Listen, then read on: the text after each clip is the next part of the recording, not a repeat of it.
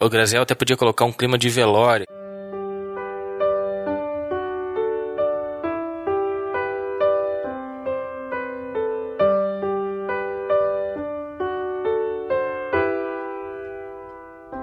Seja muito bem-vindo a mais um Ncast, o podcast produzido pela equipe do Oficina da NET. Hoje a gente vai falar dos principais fracassos que as grandes empresas de tecnologia já sofreram em todos esses anos em que é, elas se tornaram aí as maiores empresas de tecnologia do universo, né? Não só aqui da Terra, como também do universo. A gente vai falar de grandes marcas que tiveram grandes projetos, mas que não tiveram aceitação dos usuários e por isso foram descontinuados. E para isso a gente tem aqui do lado a Marluce Fontana. Tudo bem, Marluce? E aí, Márcio, tudo bem? Hoje vamos falar então das, dos casos que não deram lá tão certo, né? Digamos assim tanto de tecnologias quanto de serviços, né? Acho que vai ser um papo bem interessante. A gente também tem um convidado muito especial aqui conosco, que é o Eduardo de Castro. Ele é dono do site Eu Te Salvo, que é um agregador de conteúdo, um agregador de sites. E o site tem mais de 2 milhões de acessos por mês. Ele também tem um canal no YouTube do Eu Te Salvo, com mais de 113 mil inscritos e 9 milhões de views. Tudo bem, Eduardo? Tudo bem, Márcio. E aí, vamos lá então para essa conversa. Seja muito bem-vindo. Obrigado.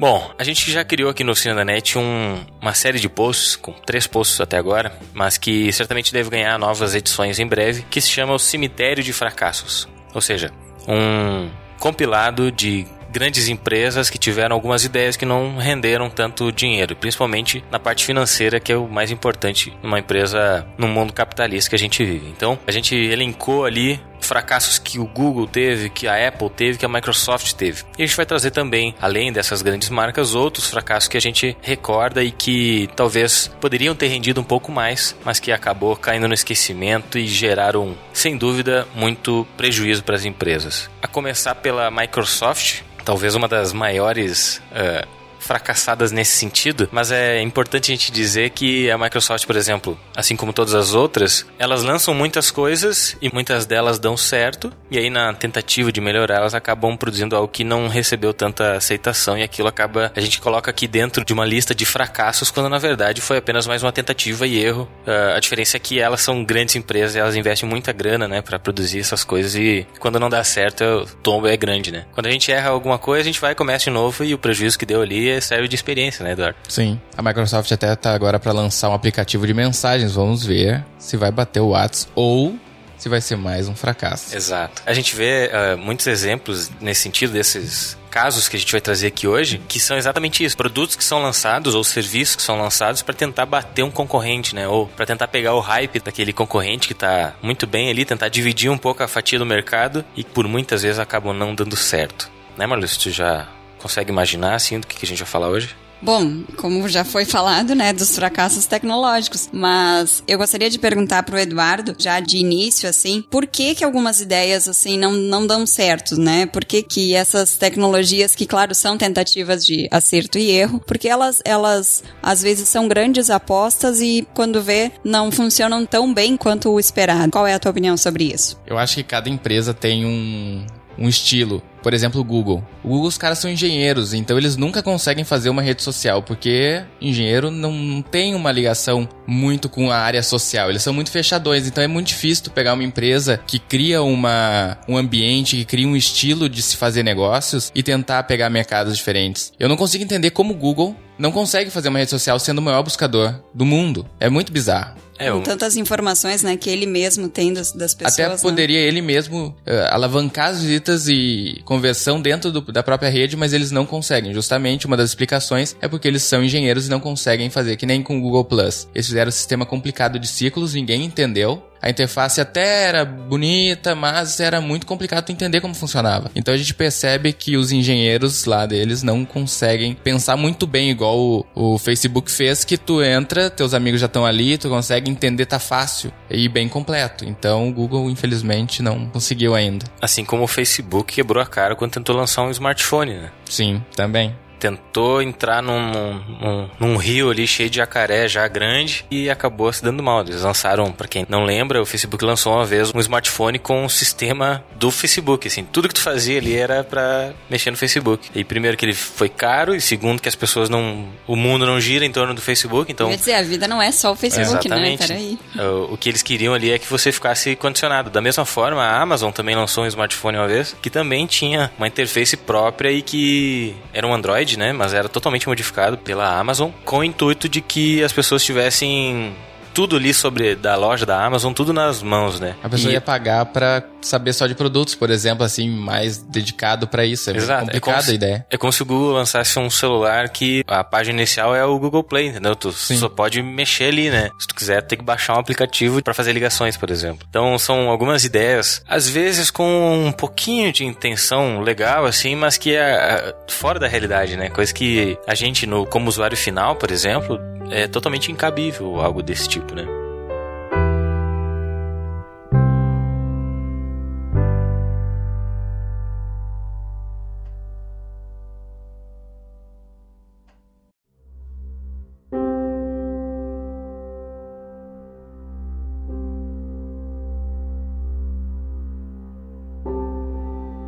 Por que, que a gente chama o nosso programa de cemitério de fracassos, né? Simplesmente porque as empresas elas acabam descontinuando alguns programas e serviços que elas fizeram, né? A gente diz que eles morreram, né? Eles nascem e têm o seu tempo de vida ali e em algum momento acabaram falecendo, né? São descontinuados pela empresa. Alguns insistem, né? Tem alguns produtos ali que tem mais de 19 anos de execução e que só depois disso, depois de todo esse tempo de praticamente ser desconhecido por todo mundo, é que as empresas desistiram deles. Mas, sobretudo, o cemitério é o reflexo de planejamento das empresas para tentar oferecer serviços cada vez melhores para a população. Por exemplo, a Microsoft já tentou lançar um serviço que fazia lá o monitoramento e a, o controle das finanças das pessoas. É algo nobre, é legal, né? Tu ter uma ajuda de um programa para isso. Acabou não dando certo, por exemplo. Talvez, como a gente estava falando antes de começar a gravar, tem o erro do timing, né? Na época que foi lançado, talvez no, as pessoas não estavam preocupadas com isso, elas usavam ainda ainda as notinhas ali, a, a, utilizavam um contador. Hoje muito mais pessoas fazem o declaração de imposto de renda, por exemplo, em casa, sozinhos, né? Tem muitos programas para isso hoje. Então, às vezes erraram o timing ali da, da criação do projeto e acabaram se dando mal e perdendo muito dinheiro com isso. Eduardo, tu já teve algum fracasso na tua carreira, na tua curta, porém, podemos dizer, vitoriosa carreira de produtor? Muitos fracassos. Muitos. Tem algum que tu pode contar pra gente, assim, que... aquele, aquele, assim, que tu, tu fica chateado que não deu certo, assim, que tu pensou, poxa, era uma ideia muito boa. E aquele que tu pensou desde o início, em pá, esse aqui acho que não vai rolar, mas vamos tentar e não rolou mesmo. Tem Ou um... o contrário, né? Desculpa interromper, mas daqui a pouco uma ideia que não tava... Tu não tava apostando muito e quando vê, pronto, foi isso, isso que deu certo. Boa. Tem um fracasso que é engraçado, não, não tem muito. Foi, foi engraçado porque eu fui ingênuo, na verdade, eu fui meio burro. Eu comprei de um blogueiro de São Paulo um, um blog, eu acho que foi em 2010 ou 2011 por aí. E o blog chamava Piadas Idiotas, piadas-idiotas.com. Eu comprei, mandei fazer o layout, paguei uma equipe muito boa pra fazer, fizemos um layout muito bom, muito interessante. E aí eu contratei uma equipe de redatores para escrever curiosidades no blog.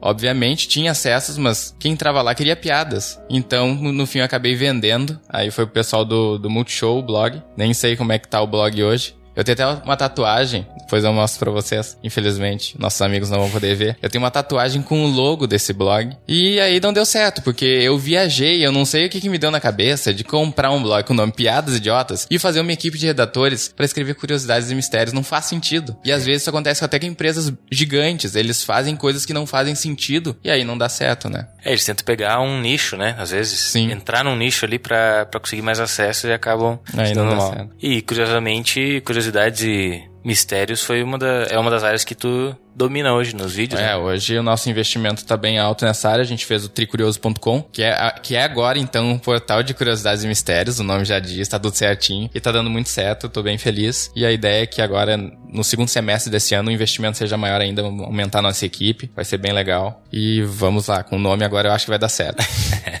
E esse contraponto que eu tinha colocado, de alguma coisa que tu não, não apostava tanto e quando vê, pronto, era, era o que realmente faltava para as coisas andarem. Eu acho que o canal no YouTube foi uma coisa que me surpreendeu, porque eu comecei, antes de ter o Eu Te Salvo, o canal no YouTube, eu tinha vários, eu tive vários outros canais. Até porque a gente começa muito ruim no YouTube, aí tu vai melhorando, vai aprendendo, de repente você olha assim pra câmera, né, tu vai aprendendo aquelas dicas. Uhum. E aí eu fui fazendo o canal, curiosidades, e os primeiros vídeos já foram bombando, assim, já foram tendo acessos bem maiores do que eu esperava, até porque o meu canal anterior a este, eu levei um ano para chegar a mil inscritos, e no Eu Te Salvo eu tive 20 mil inscritos, eu acho, no primeiro mês. Isso foi em 2012, eu acho. Se eu não tô enganado, quando o YouTube ainda não bombava. Hoje em dia, fazer um canal, ter bastante inscritos é bem mais fácil do que antigamente, porque muito mais gente aderiu ao YouTube. Então, tem muito mais gente circulando e a, e a cultura de se inscrever no canal tá muito maior. Antigamente, tinha se inscreva, tinha que ficar lembrando. Agora, já não é tão assim, é bem mais fácil. Então o canal me surpreendeu bastante. Eu não esperava que hoje eu tivesse os números que tenho. A gente tem vídeo com quase 600 mil acessos e então me surpreendeu bastante. O mais legal do YouTube para meus outros projetos é o fato de que o público do YouTube é muito fiel. Quando eu lanço um vídeo, eu cito, vão no Tricurioso, o pessoal corre, dá mil acessos naquele mesmo momento, mesmo que o vídeo tenha dois mil acessos. Então, o público é muito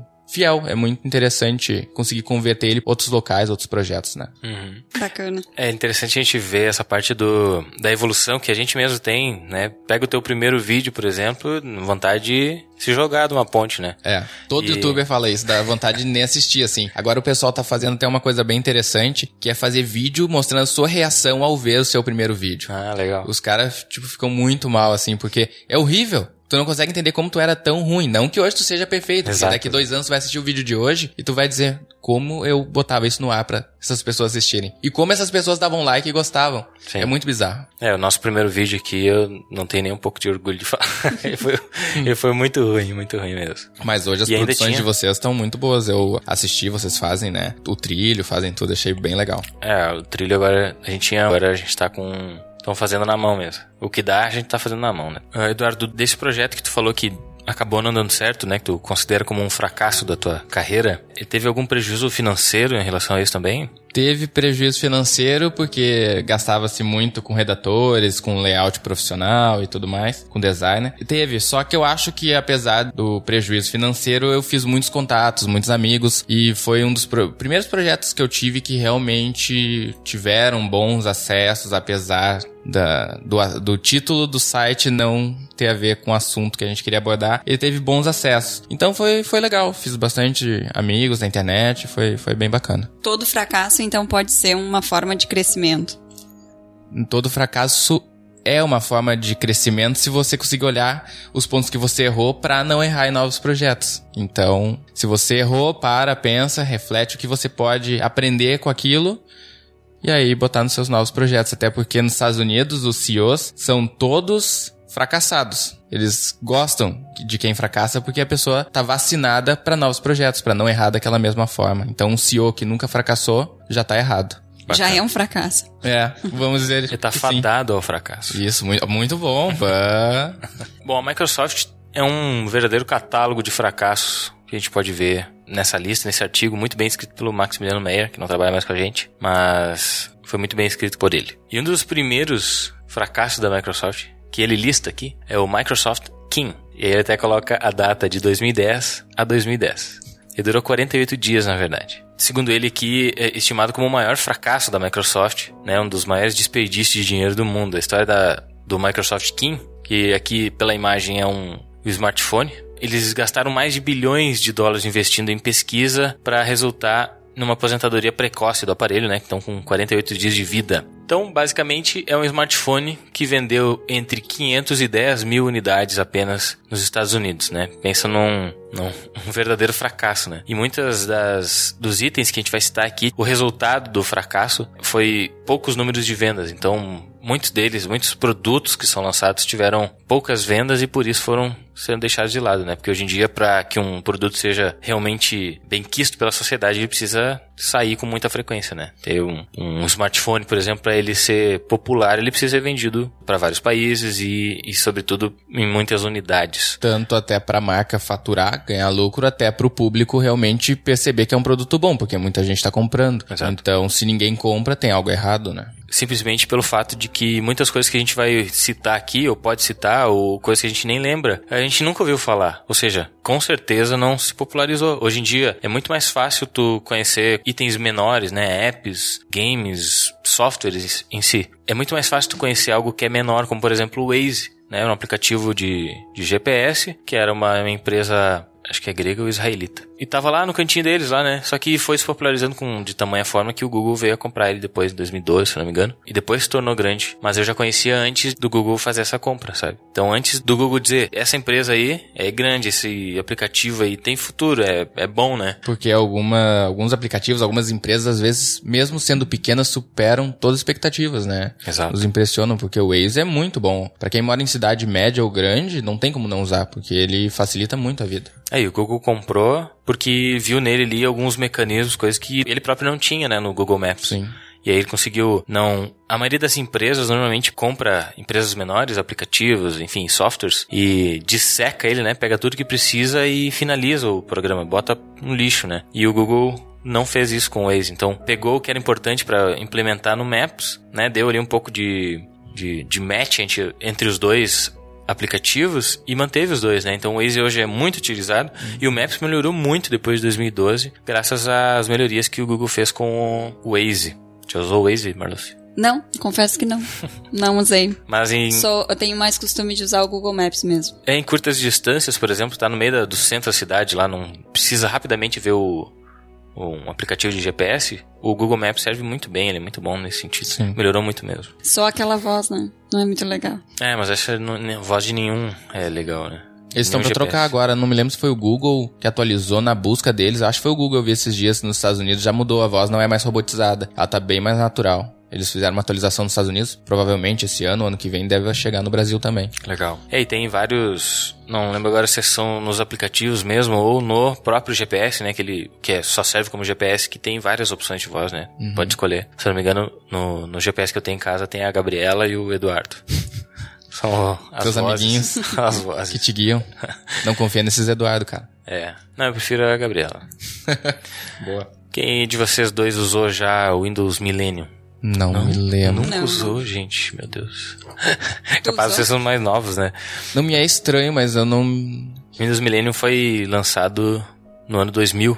Não é um que tinha um relógio gigante no canto, assim? Era uma barra era bem mais grossa. Não. Se for esse, eu já conheci. Na verdade, ele é muito semelhante ao Windows 95, né? Foi uhum. lançado depois do teve 98, né? E depois teve o Millennium em dois, no ano 2000. Só que ele durou só dois anos, né? 2000 e 2001, porque não, não trouxe, assim, grandes melhorias, sabe? Era mais um... Era um mais do mesmo do Windows 98, acabou ficando no esquecimento. A Microsoft é rainha de fazer isso, né? Eles lançam um, um, um sistema operacional muito bom, aí depois vem um fraco, um fracasso total, aí depois vem um razoável, depois vem um bom. Talvez, aí eles vão nessa escala, assim, é, talvez subindo e descendo. Sigam nessa linha que tu tá dizendo, do cara aprender com os erros, entendeu? É. Eles lançaram um top, né? Vão lançar outro, daí, puxa, não foi aquilo que a gente imaginou. Vamos pegar e vamos esforçar, vamos esforçar mais. Vamos lançar algo melhor. Porque é sempre assim. Mas acho que não só da Microsoft, né? Acho que dessas empresas de tecnologia a gente percebe muito isso, né? Alguns computadores que não foram tão bem aceitos, ou a próxima versão aí sim, top de linha. Aí na sequência,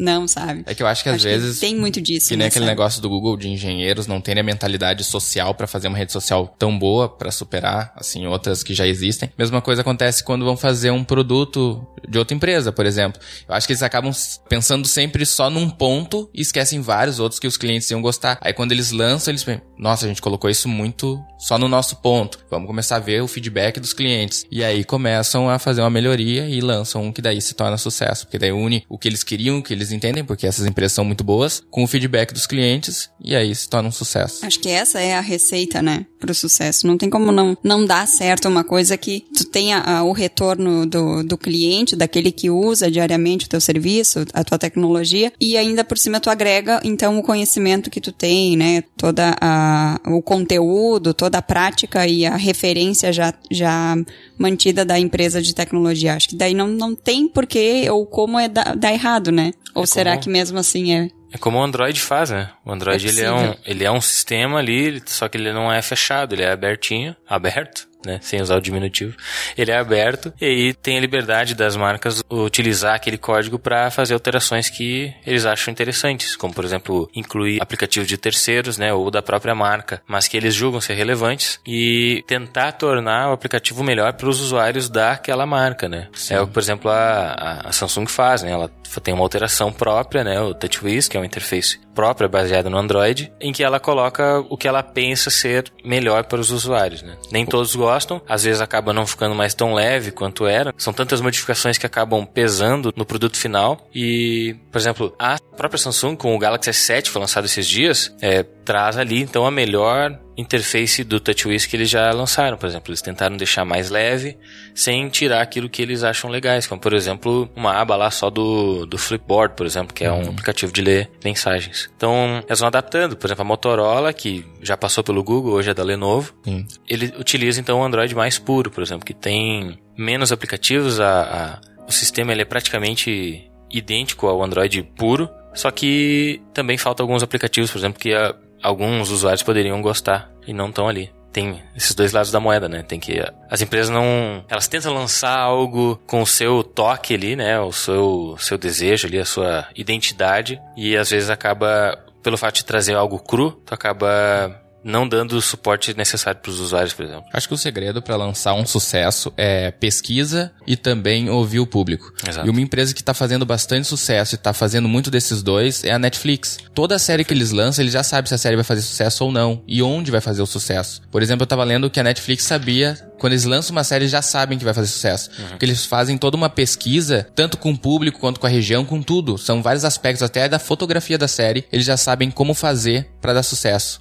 Então é House bem of interessante isso. foi um exemplo, né? Isso, eu li essa matéria que tá falando. É, eu acho que eu li a mesma. Todo mundo leu, eu acho. acho que Então, todo mundo leu. é esse- Fãs muito do House of. Cards, pelo Sim. visto. Porque é incrível eles já saberem que vai fazer sucesso. Não foi surpresa, porque eles já esperavam esse sucesso. Será que Ridiculous Six eles sabiam que ia ser um fracasso também? Aí erraram, né? Eu não, eu não consegui assistir. Eu assisti até o final, mas não. Eu não né, consegui, eu assisti metade. Foi um, um filme selo Adam Sandler, né, de, É, de cinematografia. O Adam tá caindo, hein? Mas tu viu que a, esse filme do Adam Sandler faz parte de um pacote, né, que ele Uhum, assinou com o sim. Netflix. Então vai ter muito mais. Tem muito mais por aí, gente. Aí tá aquele negócio, aquela síndrome da Microsoft. Talvez esse foi ruim, mas depois vai vir o bom. Os próximos, né? Vamos esperar. Pode ser. Tem, tem, acho que tem alguns filmes bons, né, do Adam Sandler. Tem alguns. alguns. Temos. Quase Assim nada. como tem uns bons do Nicolas Cage, por exemplo. Bom, mas o assunto que não é entretenimento. Bom, o Windows RT, para que gente, já que a gente estava falando de Windows, o Windows RT, para quem não sabe, foi um, um Windows específico que a Microsoft lançou para usar no tablet, no Surface da Microsoft. né? E ele, evidentemente, também não teve muita aceitação, também ficou apenas dois anos no mercado. Algumas marcas romperam com a Microsoft, né, deixaram de produzir os seus produtos para não utilizar o Windows RT e o, a Microsoft teve como então reverter isso colocando o Windows 8 novamente nos e posteriormente o Windows 10 também nos tablets e por aí vai. Outra tentativa de, de sistema operacional que a gente vai falar talvez mais depois, mas é o próprio Windows Phone, né? que também é, uma, é um software que tenta interligar todas as plataformas, né, tanto de mobile como do desktop, mas que não agradou todo mundo e a fatia de mercado da a começar pela Nokia e depois da Microsoft foi baixando cada vez mais, né? Hoje a gente vê bem pouca gente utilizando e os aparelhos ali com valores bem irrisórios, né, no mercado. Sim. É um que outro aparelho que custa mais caro, assim, tenta se comparar com os top de linha, mas eu já usei e não O Windows Não Phone eu acho que o erro deles foi não conseguir des- desenvolvedores para produzirem bastante aplicativos pra dentro, porque tu tem o celular e o Instagram, por exemplo, levou anos pra chegar ali. Foi um dos maiores erros. O sistema eu acho que é bom. É muito rápido, não tranca, às vezes eu, mesmo tendo um celular top de linha com Android, às vezes dá aquela trancada. O Windows Phone dificilmente isso acontece, só que não tem, é a mesma coisa que nem um amigo meu me zoou porque eu tinha um, um celular com Windows e ele me zoou que não tinha, não tinha como trancar porque não tinha aplicativos pra botar ali dentro. Então era mais ou menos isso. Eu acho que esse foi o erro deles, não, não facilitarem a vida dos desenvolvedores para que eles colocassem programas, aplicativos relevantes para os clientes, né? Mas, cara, eu mexi com. Eu mexo com, com smartphones, né? Com celulares já muito tempo, mas que trabalha assim mais a fundo com os smartphones e os sistemas assim desde 2013. Cara, e o Windows para mim é, é, meio perdido, assim, sabe? Eu, uhum. eu tenho dificuldade de me, me achar no, no, negócio, entendeu? Eu tenho que abrir lá a lista de aplicativos enorme lá com aquela alfabeto inteiro, né, dos aplicativos e não simplesmente não, não é fácil de mexer como o Android, por exemplo. É, Até o Android o iOS, é mais intuitivo cara. mesmo. E o iOS também é fácil de mexer. Sim. Tu, uma pessoa que recém vai mexer a primeira vez no iPhone, por exemplo, ah, ela passa ali dois dias ali tentando entender como é que funciona tudo aquilo ali só com um botão, né? Mas em compensação, depois tu pega o jeito e vai embora, sabe? Se torna Sim. muito simples, muito fácil. Outro né? fato do Windows Phone que é, também é um ponto bem fraco é que ele não é tão personalizado, personalizável quanto o Android, o iOS também. A gente falou dos desenvolvedores, né? Não tinha tantos desenvolvedores criando seus aplicativos para o Windows Phone. E nos últimos anos a gente tem, tem visto só uma debandada dos desenvolvedores que já estavam no Windows Phone. Então, Sim, tu imagina. Muitos games que antes eram ficavam bons para rodar no Windows Phone porque eles eram né, o telefone era leve e tal, as desenvolvedoras dos games começaram a, a sair fora, né? Tipo, é porque não... não vale a pena, não, não tem lucro se tu não tem público. Exatamente. Entendeu? Né? Vai investir, um, investir numa equipe para transformar o aplicativo apto para rodar em Windows Phone, sendo que tem de 100% do market share, a, o sistema operacional tem 2%, por exemplo, né? Não tem como. Não vale a pena. E a tendência é que isso vá, se a Microsoft não fizer algo muito drástico, muito perfeito assim, né, daqui para frente, a tendência é que ele vá cair no esquecimento também, né?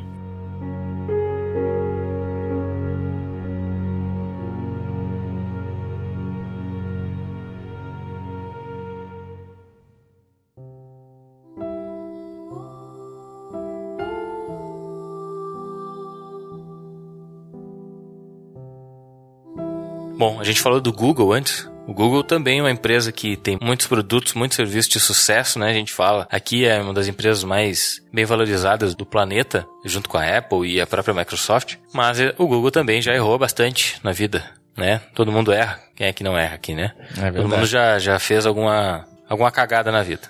E o Google não é diferente.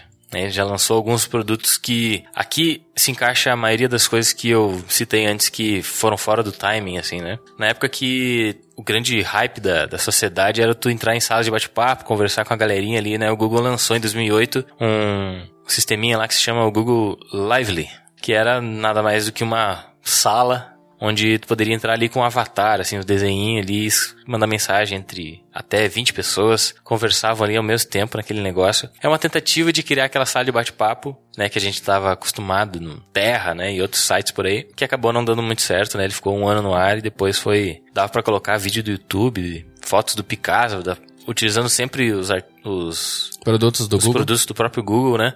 Mas acabou não meio rendendo. que para decorar, né, a sala. Isso. Usava como uma obra de arte, uma acabou foto, não, uma parede. Não rendendo. Eu olhando a foto, eu imagino tipo. que eu tipo. não usaria algo desse tipo. Outra coisa legal que o Google lançou e que eu lembrei de um concorrente que eu utilizava é o Mibo, que teve no ar aí durante entre 2012 e 2013, né? Dois anos também. Que nada mais é do que um agregador de de mensagens, né? Tu poderia cadastrar ali o teu MSN, uma pena que o MSN caiu, né? Uhum. Uh, o Facebook, o Yahoo, tudo tu poderia ter no mesmo lugar e enviar SMS ali gratuito. Mensagens para celular também existia, né? Bastante. Uh, a gente não tinha saldo no celular e daí tu entrava no Sim. sitezinho ali e conseguia cadastrar e mandar mensagem, né? Também não acabou não dando muito certo. As pessoas não tiveram. Esse programinha era muito usado para, por exemplo, quem estava na faculdade, o Exato. sistema era bloqueado, né? Ah, ou no trabalho não podia acessar Facebook, redes sociais, Messenger, enfim. E aí o pessoal usava através desse programa conseguia acessar as suas redes e conversar com quem quisesse, né? Era uma,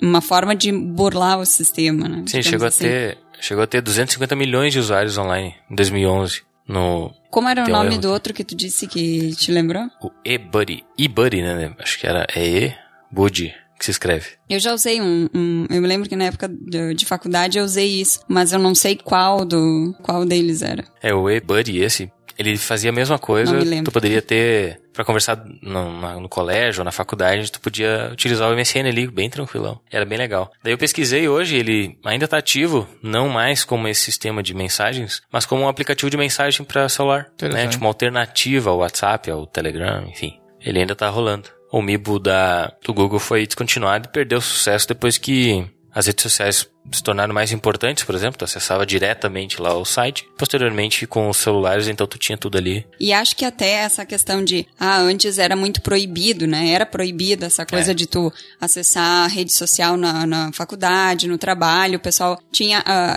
inicialmente, acho que se tinha uma ideia de que não era uma coisa produtiva, né? Que tu ia entrar no Facebook pra ficar ali matando tempo, né? Ou, ou no Messenger é a mesma coisa. Não que também não seja, né? Mas com o tempo, acho que, que as redes sociais começaram a ser melhor vistas, né? Começaram a ter essa, essa questão do conteúdo e de usá-las, inclusive, no trabalho, a favor do trabalho, né? Então, acho que por conta disso também não, não, não se fez mais necessário essa, é, esse sistema para para que tu pudesse, então, acessar a- as, as redes e tal, porque daqui a pouco até as universidades e os trabalhos acabaram, os, os locais de trabalho acabaram percebendo que isso talvez pudesse favorecer e não atrapalhar, né? E liberaram, né? É, eu uso o Acho que Facebook. hoje em dia não, não tem mais disso, né? De, talvez até Tem tenha em alguns lugares, tem, mas acho que na universidade, por exemplo, nas faculdades, acho que não deve ter. Mas essa coisa de bloquear redes sociais ou algumas coisas desse Mas bloqueei tipo. alguma- alguns outros sites. É, pode ser que sim, né? É. Outros talvez sim.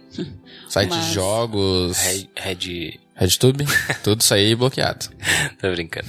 é, pior que é bloqueado mesmo. Mas tudo que tem a ver com o jogo é, são palavras-chave, né, que eles bloqueiam. É. Então, não é... Tinha uma época que os sites bloqueados eram exatamente daquela forma, né? Sim. E hoje não, é... São várias palavras-chave, então se tu se tiver alguma coisa relacionada àquilo ali, já ele O próprio hora. Eu Te Salvo, quando eu abro na minha universidade, alguns anunciantes não aparecem. Porque Ah, dentro lá eles já bloqueiam por causa da palavra-chave, do assunto do site, já fica bloqueado. Uhum. Aí fica aquele espaço vazio dentro do site. Sim. Eu utilizo o Facebook por um meio de comunicação, por exemplo, né? É, muitas vezes eu abro, inclusive, só o Messenger.com, que é só o aplicativo de mensagem do, do Facebook pela, pela web mesmo, né? No navegador, porque eu utilizo aquilo ali como uma fonte de, de comunicação, né? A timeline do Facebook também, às vezes, ela realmente tira o tempo, né? Já perdeu é bastante verdade, tempo você se timeline. perde, né? Agora com esse negócio de GIF, vídeo dentro. Quando eu vejo, É. tô ali há horas, não fiz nada o dia inteiro. Aí é complicado. É, o Facebook virou um grande, um, um grande site de humor, né? Tu- Sim. Todo mundo é piadista lá. E se tu ficar ali, E tu... especialista, né? É Também. verdade. Se tu ficar ali rolando a timeline, ali, tu vai. Anda uns 3, 4 meses, né? Nossa, você se perde. tempo. Quando vê você tá com barba velho lá, não comeu, não almoçou, não. Ah, eu já. Eu ficava preocupado quando eu tava rolando a timeline e começava a ver coisas que eu já tinha visto antes, né? Aí a coisa tá feia. Mil e poucos amigos e. E eu cheguei onde eu já tinha olhado antes, né? Sim. Então, sinal que. Ou o pessoal não publicou nada ou cansou o dedo, né? No, no scroll. Não.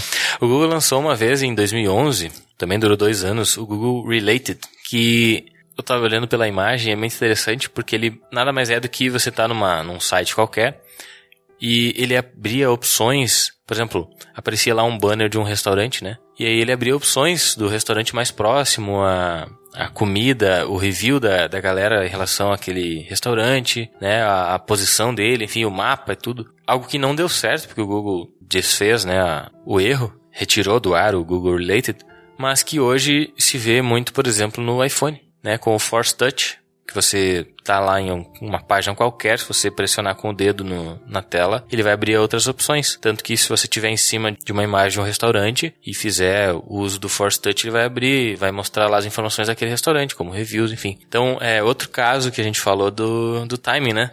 Talvez naquela época não tava tão interessante esse tipo de informações já hoje é muito melhor. Por exemplo, seria muito mais bacana hoje aquele esquema que tinha, não lembro agora se era um aplicativo, tirar a foto de uma rua e aí né, na foto ele aparecia os restaurantes que tinham ali, as, a- os museus, enfim, sabe? Tirava foto e aquilo puxava um banco de dados e te dava ali informações relevantes sobre aquilo, sabe? Isso não, não, não se tem hoje, mas já eu lembro que tinha algo semelhante a isso que não, não vingou, certamente, né? Senão estaria, Sim. talvez hoje já faria muito mais sucesso. É, com puder tirar uma foto da, da Avenida Paulista lá e ter a relação ali, o restaurante mais próximo, enfim, né? Bem legal. O Google lançou em 2008, mas que se popularizou um pouquinho em 2010 e em 2012 já foi pro lixo.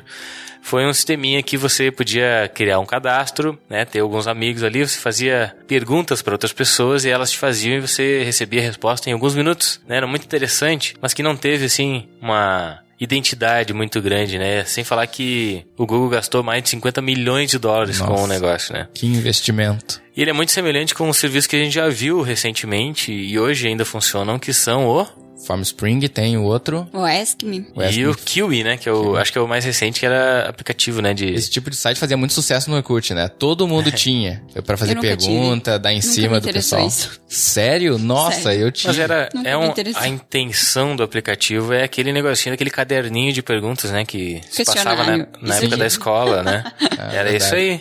Não, só que aberto ali, todo mundo fazendo Sim. pergunta e respondendo. Era muito É. interessante, às vezes tu surpreendia, às vezes apareciam algumas respostas boas, outras Exato. vezes Sou deixava a mais de perguntar, triste. não sou muito de responder. Ah, Ah, entendi. pode ser. Então, Vocação, se tinha é. essa, essa possibilidade, eu não ia curtir. É a vocação, né, da pessoa. É, eu acho. Mas então, nesse programa do Google, né, o falecido no caso, também tinha uma outra possibilidade, né? Além de fazer perguntas só pra amigos e tal, a, a uma, uma das possibilidades dele era tu conseguir que especialistas respondessem as tuas perguntas, né? Daqui a pouco fosse algum assunto mais aprofundado, não fosse só uma curiosidade assim pessoal, fosse uma coisa mais de conteúdo, aí poderia que alguns especialistas respondessem essa a questão.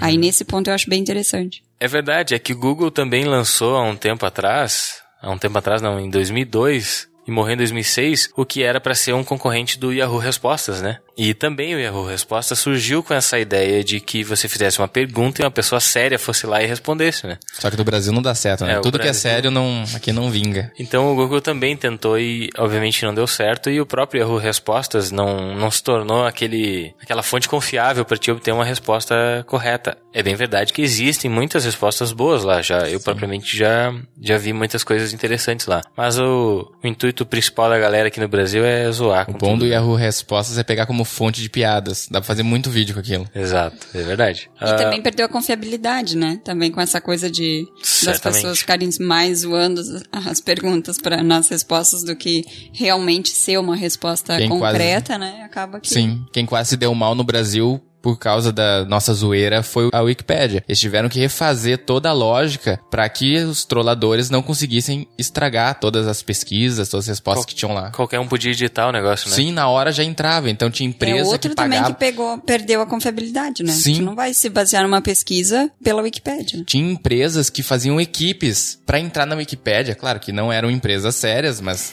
apostavam nisso.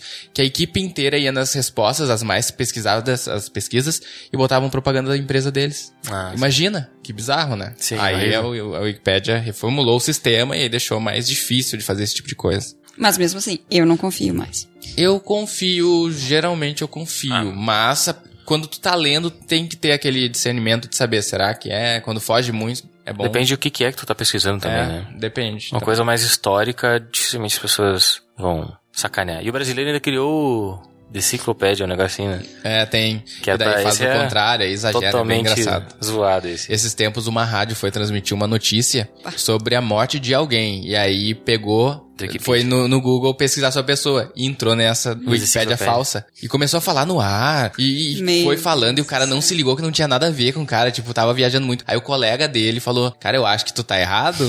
Daí eles foram ver. Aí era esse aí. Ah, Aí virou humor. Bombou no YouTube, foi muito engraçado. Imagina. O... A gente conversou aqui há uns podcasts atrás com o Luli Hatfarer. Conhece, Eduardo? No. Ele é um dos primeiros caras que trabalhou com internet no Brasil. Né? Ele tem mais de 20 anos de carreira. E ele é consultor de inovação digital. Ah. PHD pela, pela Talvez eu USP. conheço, mas pelo nome assim, eu sou É, terrível. vamos cortar essa parte, né? Porque vai que ele escuta. Vamos botar a pergunta de novo e dizer conheço. E aí o... eu perguntei pra ele se dava pra uma pessoa se qualificar na internet, né? Na web. Daí ele falou, claro que dá, né? Só que tem que no mínimo falar inglês, por exemplo. Porque aqui no Brasil tem muita coisa superficial, né? Nos Estados Unidos, sites gringos e outras línguas também, tu vai encontrar muito mais coisas relevantes, muito mais legais pra te melhorar os teus conhecimentos, né? Aí eu brinquei se dava pra confiar no, no Yahoo Respostas, né? Daí ele deu risada, disse que É. óbvio que não, né?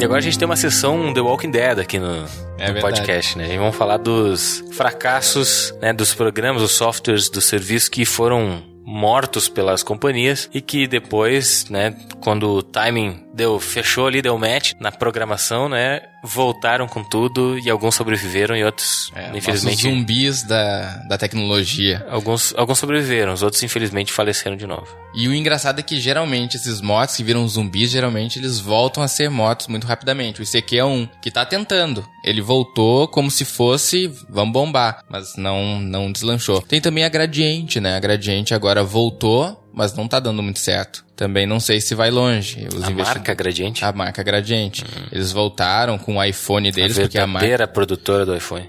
é a verdadeira aqui no Brasil. Tem registrado há anos, esperou fazer sucesso, agora lançou. E vamos ver aí. Não tá muito boa. Quando voltou, eu gostei. Eles estavam fazendo campanhas bem diferentes, assim na internet, divulgando o relançamento da marca, que eles faliram e depois conseguiram investidores pra voltar. Uhum. Mas eu acho que não vai, não vai longe, vai voltar pro cemitério. O meu amigo Anderson tava falando comigo hoje mesmo, né? Que será que agora não seria a hora de voltar o MSN, né? Por causa do trio MSN do Barcelona. Sim. Né? Daí disse, cara, acho que essa analogia não ia dar certo, né? Mas por que não voltar o MSN seria interessante, né? O MSN deixou muita saudade em todo mundo, o Skype não correspondeu, assim. A gente usa o Skype porque é o serviço ali talvez o melhorzinho, mas não se compara ao MSN, né? Apesar do, dos últimos tempos do MSN tá bem poluído, assim, né? Com muita carinha, muita cor e tal. Mas era um serviço que todo mundo gostava e se voltasse talvez... Mas a. Microsoft tá desenvolvendo agora um aplicativo que vai ser pra computador, pra smartphone, vai ser, vai ser para tudo. Vai ser tipo um WhatsApp, só que pra tudo. Uhum. Então, vamos ver aí. Que é pra vai. ter... Será que vai ter uma cara do MSN? Acho que não. Mas vai lembrar um pouco, eu acredito. Mas eu acredito que vai ser bem melhor. Apesar de que o WhatsApp também dá pra usar no computador, né? Mas eu não gostei do Ah, estilo do é WhatsApp no computador. Eu achei. pe- Você tem que estar conectado na é- internet. é ruim tem que estar na disso. rede. Eu achei Tem que estar. terrível. O telefone não pode estar em modo espera, senão É. ele cai fora, né? Seria interessante tu criar um login então e uma senha, ou o próprio Sim. login do Google mesmo, né? Aí tu vai lá, conecta e daí beleza. O Viber mesmo, que é uma empresa bem menos rica do que o WhatsApp, tu consegue baixar o aplicativo pro computador e usar normalmente. Não precisa estar com um celular. O celular aqui, geralmente, quando a gente bota pra ele economizar bateria, quando você deixa ele em stand-by, assim, tá ligado, mas tá parado, ele vai economizando. Ele deixa em alguns momentos de se conectar com a internet. Aí você tá no computador ali no WhatsApp, aí cai. Aí você Sim. tem que ligar o celular, tem que ver. Sim, muita. Tem Então. muitos desses, né? Tem Ah, os inconvenientes. É. Seria muito mais simples tu entrar, ou com o próprio Facebook Messenger, né? Sim. Tá ali, ele tá interligado com o teu celular ao mesmo tempo, a mensagem que tu recebeu ali tá recebendo no celular, É. e tu faz o login sem e vai embora, não tem. Talvez a WhatsApp pudesse Eu fazer acho que a ideia do WhatsApp é não deixar de o celular e o smartphone ser o ponto-chave dele. Eu acho que só por isso, porque não tem por que eles não criarem um aplicativo pro computador. É, se torna uma sentido. concorrência desleal com ele mesmo, né? Porque É. o Facebook tá ali funcionando de boas, É. né? E tu pode ter os teus contatos do celular como o do, do próprio Facebook, né? Sim. Eu prefiro o WhatsApp do que, o, do que falar pelo Facebook, Eu prefiro o Face. né? É. Não curto muito. Eu não acesso o Facebook no final de semana, então se não falarem comigo pelo WhatsApp no final de semana, eu não verei. Aí ninguém vai te achar. Mas durante a semana, por exemplo, enquanto eu tô em horário comercial, principalmente, tô sempre com o, mensageiro do, do Facebook tá sempre aberto. Então Sim. se quiser falar comigo por ali, é ótimo mesmo. É melhor até porque tu dá, pode falar pelo computador, né? Sim. O WhatsApp tu tem que estar conferindo no celular, porque eu não gosto de abrir ele no, no navegador. Bom, e teve uns casos no entretenimento, né, de, de séries que estavam pra morrer pela própria produtora dele, né, e acabaram voltando com tudo aí, se tornando um dos maiores sucessos, né. Sim, um dos casos mais fortes aí que nós temos é Breaking Bad, porque a ABC que tava produzindo tava quase que para cancelar a nova a renovação da, da nova temporada, porque não tinha audiência, não, o pessoal não tava gostando, assim, não tava, não tinha um público grande assistindo Breaking Bad. Imagina, a gente ia ter perdido muito se tivesse sido cancelado. Até que a Netflix comprou e colocou como qualquer série ali, coloca pra encher o catálogo e vai, paga baratinho, compra e bota. E aí estourou no mundo inteiro. Todo mundo só falava de Breaking Bad depois que entrou na Netflix. Virou, foi um viral da Netflix. Foi o primeiro caso que os canais, as, os fortes canais de televisão perceberam que o Netflix pode ser sim um aliado, né? Pode ser um amigo, na verdade, que ajuda. Às vezes só botar, porque o problema da televisão é o horário. Às Às vezes você quer ver uma série, mas você tem que estar às 9 horas, por exemplo, lá você não Na tá às frente. 9 horas em casa e não vai conseguir assistir. Então Netflix você bota, não tem. É que nem eles dizem no YouTube que o YouTube não tem concorrência, porque você pode assistir um vídeo agora, outro vídeo, outro vídeo depois não tem assim. Tal vídeo vai ser às 9, então, ou seja, eu vou perder todos os outros que vão ter às 9. Igual. Mesmo, mesmo as transmissões, né? Mesmo as transmissões. Faz uma pode- transmissão ao vivo, beleza. Terminou a transmissão, atualiza a página ali, já tá o vídeo todo, né? Pronto pra ser assistido de novo, né? Sim, então nisso a TV percebeu que o Netflix ajuda, porque como o YouTube e o Netflix não tem horário pra assistir, o cliente, o, o usuário chega e olha no momento que quiser, e olha quantos episódios quiser, é muito melhor do que ter que ficar vendo mil, mil comerciais e ter horário. Ou tem que esperar, né? Tem que até esperar. o próximo, até o próximo É um episódio. absurdo olhar um episódio por semana, eu não consigo. É, mas o Netflix tá fazendo isso também com Faz, séries. e eu acho que é o maior erro deles. Mas não tem como fazer diferente, cara. Porque a Better Call Saul, que é uma série, Uhum. um spin-off, né, de Breaking Bad, ele passa também na TV. Sim. Aí como é que os caras vão... Não, com certeza, aí não, não faz sentido. Que nem Breaking Bad, quando lançaram, a, lançou primeiro Netflix, a última temporada, se eu não tô enganado, foi primeiro no Netflix, depois na televisão. Mas porque fez muito sucesso no Netflix. E aí a televisão, os canais de televisão perceberam também que o horário influencia muito no sucesso de uma produção. Imagina, Breaking Bad, que foi um sucesso absurdo, não ia ter fim, porque não fazia sucesso por causa da- do horário, concorrência e tudo. E Netflix fez sucesso, então foi bem bacana. Pode, né? Porque Breaking Bad é uma Um série zumbi mais... que deu certo. Muito boa. Quase virou um zumbi, né? Foi muito louco. É uma das séries mais geniais que eu já assisti. Eu gostei muito. E hoje, assistindo Better Call Saul, que é a sequência, né? Um spin-off. Um... Breaking Bad teve uma série, né? Aí dentro de Breaking Bad teve um, um Um advogado personagem muito louco. que se destacou. Ele não era o principal, mas se destacou. Então ele ganhou um spin-off, que eles chamam que é uma série derivada daquela ali. Só que tá tão bom, tá tão perfeito, tão é, criativo, assim, sabe? Foi- Ganhou o próprio brilho, sabe? Se tu assistir ela sem assistir Breaking Bad, vai ser boa também pra ti, Sim. entendeu? Só que quem assistiu Breaking Bad vai, vai se identificar melhor com o personagem, vai, vai achar é, as coisas muito mais tristes, né, que acontecem no início do- da série e tal, sem dar muito spoiler. Mas é uma recomendação total. Tu tem que assistir Breaking Bad e depois Better Call Saul. Tá cada vez melhor. Uma coisa que talvez tenha, eu não sei, é mais particular esse, essa minha opinião. Eu, quando comecei a assistir Breaking Bad, os primeiros dois episódios não me cativaram, não me fizeram viciar na série. E talvez, por na televisão, a pessoa ter que assistir um por semana, de repente a pessoa já não, Claro. não voltasse, porque não gostou, porque era, é uma série diferente. Ela é parada no começo, é uma série mais pesada no começo, e você não, não entende muito bem o que tá acontecendo. Mas o, o Breaking Bad comigo foi assim, ó. Eu comecei a assistir, assisti um episódio, porque o pessoal queria que eu fizesse um vídeo de curiosidades. Eu só faço quando eu assisto muitos episódios, ou pelo menos toda, assim, muitos ou toda a série. Então eu fui assistir. E eu não consegui assistir o primeiro episódio. Eu, achei- eu assisti, mas achei, nossa, mu- muito parado, não era o meu estilo. Aí um dia eu, eu apresentei pra minha mãe, ela gosta muito desse negócio de química e tudo mais. Ela começou a assistir e viciou. Ela não dormia mais. Aí eu disse: bom, se minha mãe tá assistindo, eu tenho que assistir, porque não vai ter uma série no mundo da minha geração, assim, do, do- né, que eu sou jovem, eu tenho que assistir. Não vou deixar minha mãe me passar. e aí eu comecei a assistir, depois do terceiro episódio eu viciei, olhei várias vezes todos os episódios porque é muito bom. Então É. talvez isso tenha feito que na TV a pessoa ter que esperar uma semana pra ver um episódio que ela já não gostou, ah, porque até ser cativada, até ficar aquele negócio preciso ver, foi lá pelo terceiro episódio. De repente vários outros Eduardos tiveram essa mesma reação, né? É, só pra finalizar essa parte de entretenimento ali, que a gente tá entrando numa parte de, de séries, mas pra finalizar, eu assisti duas vezes também a série, e a partir dali foi melhor do que a primeira, pra falar bem a verdade, porque tu vê mais os detalhes, tu percebe ah, algumas reações, algumas caras e bocas que na primeira vez tu não fazia ideia, sabe? Que tu só ia descobrir depois que tu que a cena terminasse, entende? Como então, em tudo, né? Exato, Se tu foi vai ler um livro também pela segunda vez, tu vai perceber mais. foi melhor, né? E isso reflete hoje quando eu assisto uma outra série qualquer, né? Independente de quem for, eu, eu vejo algumas coisas que saíram, não saíram perfeitamente, sabe? Não deu certo ali aquele negocinho. A cena não ficou tão bem caminhada. Então Breaking Bad mudou bastante a minha percepção em relação às séries, porque ela era perfeita no sentido de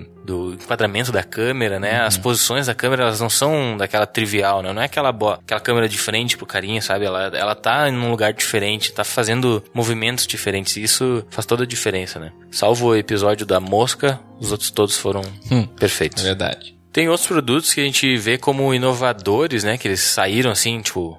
A, a empresa pensa, como por exemplo a Samsung, ah, tentar lançar o primeiro produto inovador, como por exemplo um relógio inteligente, né? O Galaxy Gear, que a gente está falando, e que por ser o primeiro, acabou não tendo aquele retorno, né? Não, não teve a aceitação do público e depois vieram outros produtos de outras marcas que e aí sim se popularizou. Então quando a, o negócio é muito novo, as pessoas ficam meio pé atrás, assim, né? Não. E o Galaxy Gear é um bom exemplo disso, foi um dos primeiros relógios que tinha muitas coisas parecidas com um smartphone, né? Aplicativos, enfim.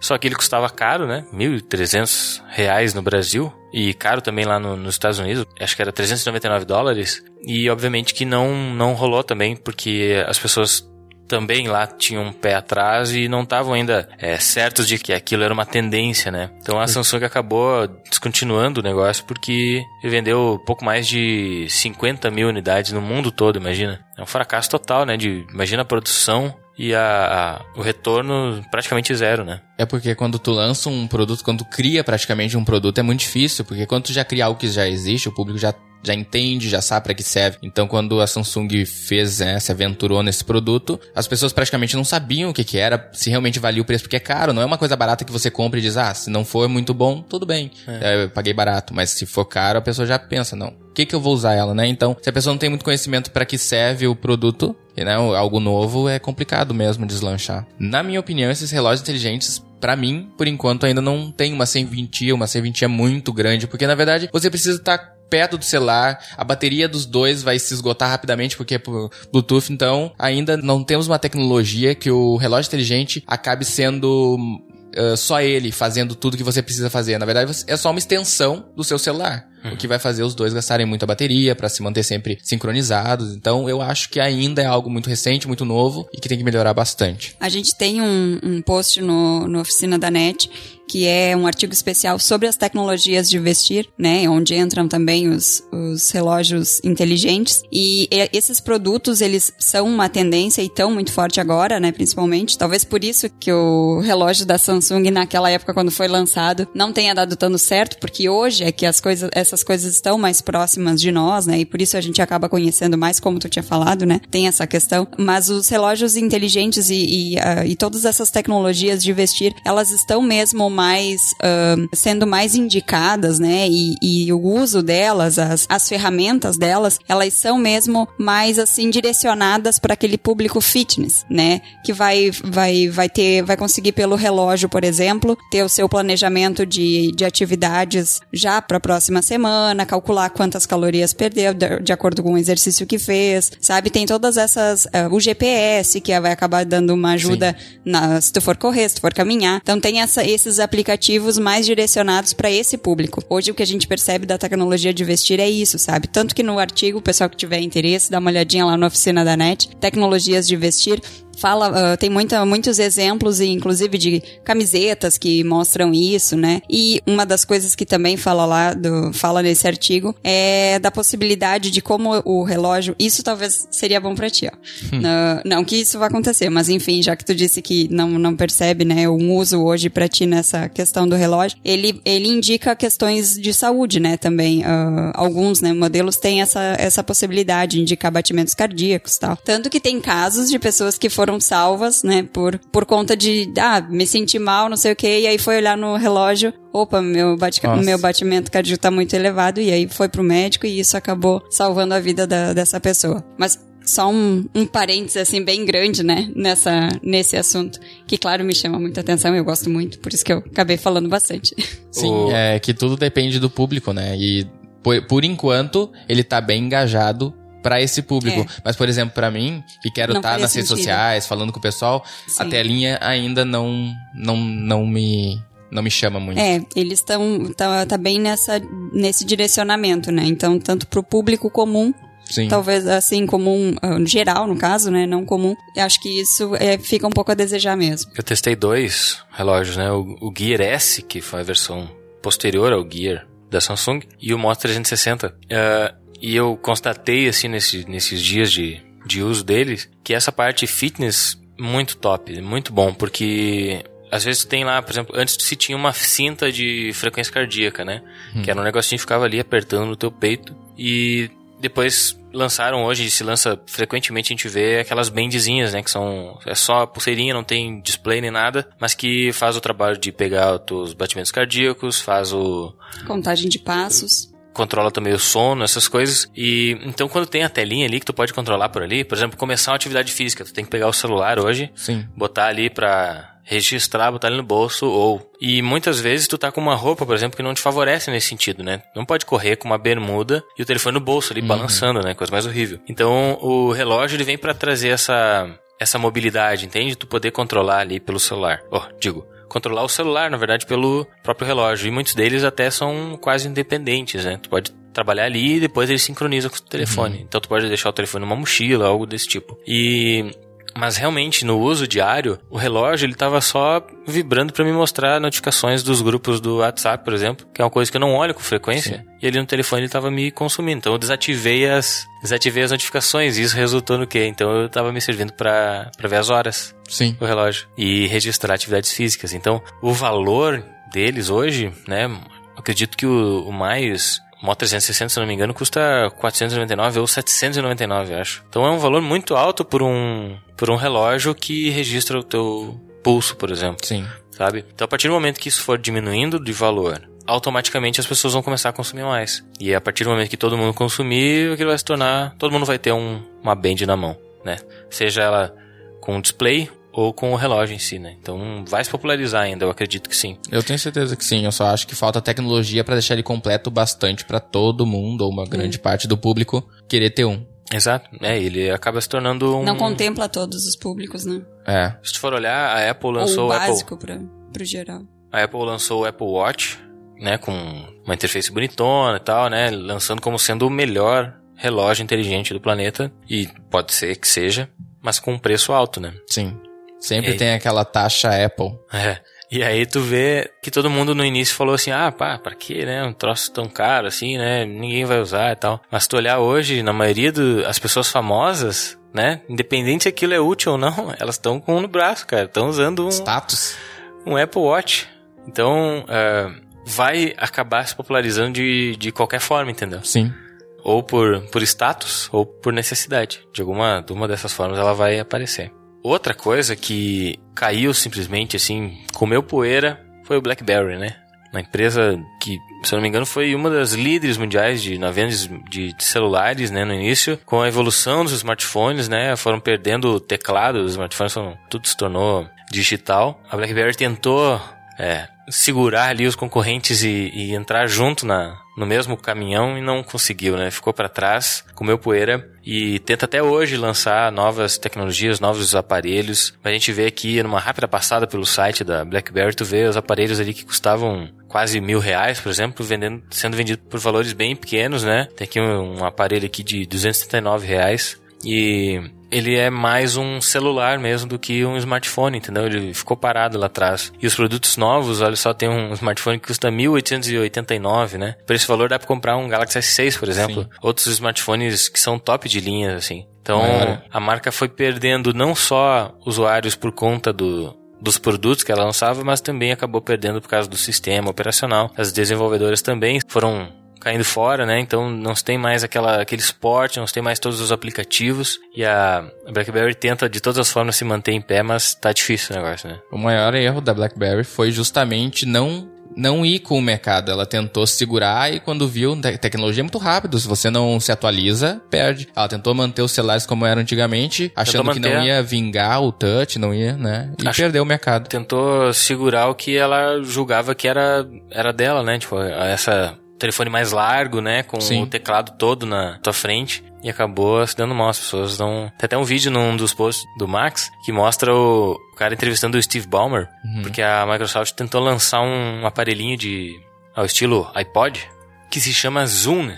Foi lançado em 2008 para tentar competir com o iPod, né? E aí o cara entrevistou o o Steve Ballmer falando de, de iPhone, coisa, daí o Steve Ballmer dá risada e diz assim, o telefone mais caro do mundo, né, do planeta aqui, e nem tem teclado, né? Depois a gente vai ver, a gente vende aqui milhões e milhões de, de celulares e eles não vendem celulares. Depois a gente vai ver aqui quem é que teve mais sucesso, ele dá risada, Estamos né? vendo hoje, então. E a gente vê até hoje, né, que a, a Apple, né, na pessoa do, do genial Steve Jobs, fez um trabalho espetacular nesse sentido. E hoje se vê poucos iOS, né, na, na fatia de mercado, mas o- em compensação a Apple é recordista de lucro todos os anos. Então, Sim.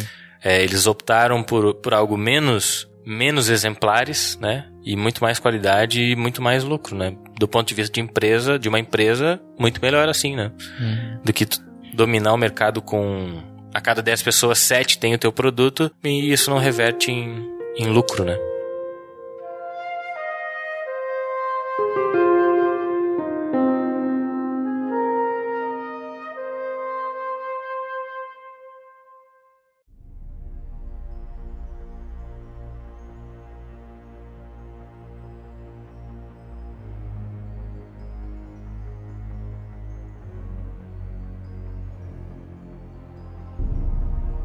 Bom, e para finalizar, eu acho que já podemos encaminhar para o final do programa, apesar da conversa estar muito boa e termos tantos outros sistemas e, e, e tecnologias já falecidas para a gente poder relembrar aqui nessa, nesse programa melancólico de hoje, né? Quais as tecnologias, Eduardo, que tu considera que são atuais hoje, né? Que podem ser apostas para, num futuro breve, se tornarem fracassos? Bom, eu tenho que a gente tá em off tava comentando é a realidade virtual. Eu acredito que esses óculos que estão vindo aí, do jeito que estão, eles vão vender, mas para curiosos e para quem gosta muito de jogos e tudo mais. Mas eu acho que num futuro não tão longe precisa se renovar já. É algo bem novo, mas vai ter que se reinventar porque eu acredito que é, é, é algo. É que nem eu vejo antigamente máquinas gigantes que a gente usava para fazer ginástica e que hoje tem algo bem simples que faz tudo aquilo ou muito mais. Porque era no passado, não tinha tecnologia e coisa. Então eu acredito que no futuro a realidade virtual vai ter que ser algo mais natural, não algo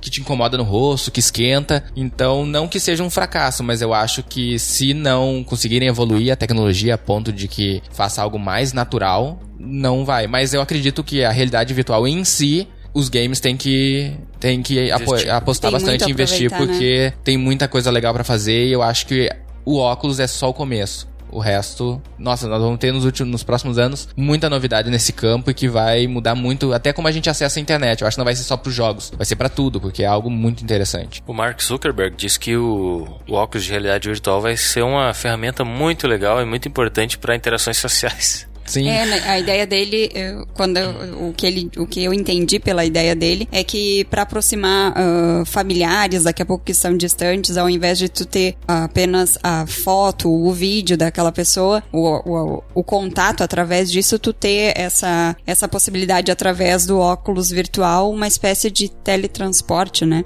Sim, da, da pessoa. Que tá na mesma sala que a pessoa é, lá exato, do outro lado do mundo. Uma coisa assim que mais próxima ainda, né, Sim. do que a gente tem hoje. Eu vi um aplicativo, sentido. acho que foi ontem que eu li, não me lembro onde, mas que mostrava, já tá estão desenvolvendo, que é o seguinte: eu tô aqui, você tá longe e você tem um, não sei se vai ser uma câmera, o que que vai ser, que vai gerar para mim em 3D bem real você, daí mostrava um cachorro, aí mostrava como aparecia na realidade e como aparecia pra pessoa dela, olhava assim e tava ali o cachorro, como se estivesse ali com ela, por exemplo, e a pessoa que tava do lado também. Então eu acho que isso é o futuro da, do social, assim.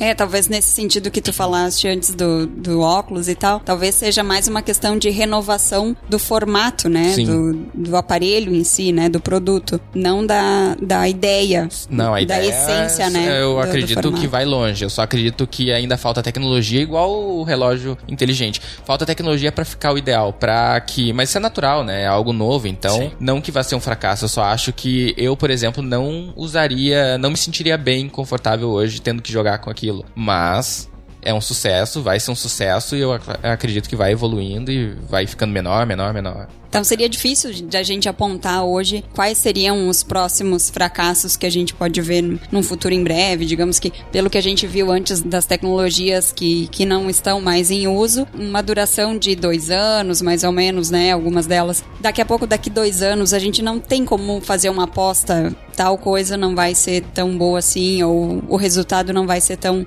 Não vai ser de acordo com o esperado. Acho que é, é, uma, é uma coisa difícil, tu acha isso também? Sim. Uma coisa que agora eu tava pensando aqui é esse negócio agora dos computadores não terem mais HD gigante, tudo vai ser online, tudo vai ser na nuvem. Eu acredito que em parte sim, mas eu acho que como as, hoje todo mundo tá apostando que vai ser tudo na nuvem. Eu acredito até que sim, mas por exemplo no Brasil a internet vai ter que ser muito rápida para poder ser tudo na nuvem. Por exemplo, hoje você joga um jogo na nuvem, você não precisa ter mais o console no, na sua, você não precisa gastar uma fortuna com o console, você compra compra o jogo e paga uma mensalidade e joga nos servidores da empresa, da desenvolvedora. Uhum. Eu acho isso muito legal. Só precisamos saber o ping, por exemplo, no Brasil, você vai jogar no servidor que está nos Estados Unidos, você vai ter um delay que vai atrapalhar bastante a jogabilidade. Então, se eles conseguirem trazer os servidores para cá de forma que fique rápido, porque os servidores no Brasil são muito bons, mas são muito caros. Então, se conseguirem fazer isso, eu acho que dá certo. Porém, eu, por exemplo, não sei, pode ser um vício meu de hoje, mas eu não consigo ver eu sem um HD potente com meus arquivos ali localmente. Principalmente um SSD, né? Que hoje faz essa leitura muito mais rápida do que o disquinho antigo. Sim. E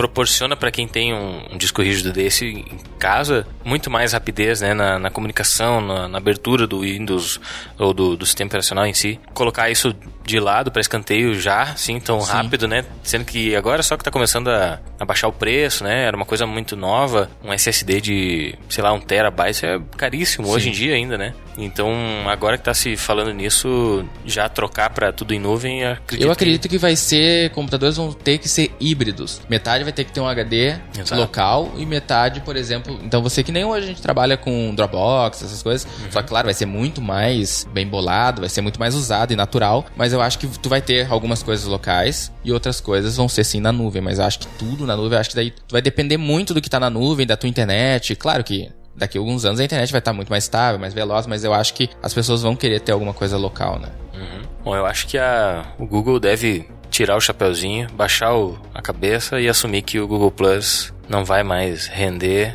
Tá na hora de partir para outra, né? É verdade. Tentar... Já nasceu morto tentar criar outra coisa e deixar de tentar investir no Google Plus, né? E eu tentei gostar do Google Plus. Eu tentei usar porque o Google Plus, é, o, Google, como buscador, ele fez de tudo para bombar. Sim. Nós blogueiros, nós donos de sites, vocês também, uh, é, para quem usava a rede, o Google dava muito mais acessos e muito mais conexões, muito mais destaque para quem. Você tinha uma página, você linkava ali, bombava. Eu tinha uma fanpage no, no, no Facebook que era bem grande, tinha milhões de likes e eu publicava uma imagem, sei lá, mil pessoas davam like. Eu não me lembro, mas vamos dizer, deu mil pessoas deram like, tá? Uhum no Google Plus com uma, com uma página. Não me lembro. É, é página no Google Plus? Agora não me lembro. Acho que, é, acho que é página. Eu não me lembro quantos, mas eu tinha, por exemplo, 500 pessoas. Tinha publicação minha que dava 2 mil likes. Por quê? Porque o Google Plus, ele. Favorecia, linka... né? Oi? Ele dava um favorecimentozinho pra quem Sim, usava o Google Plus. aparece, tem um espaço na timeline do, do, do, Google Plus que mesmo que a pessoa não te seguiu, se aquilo for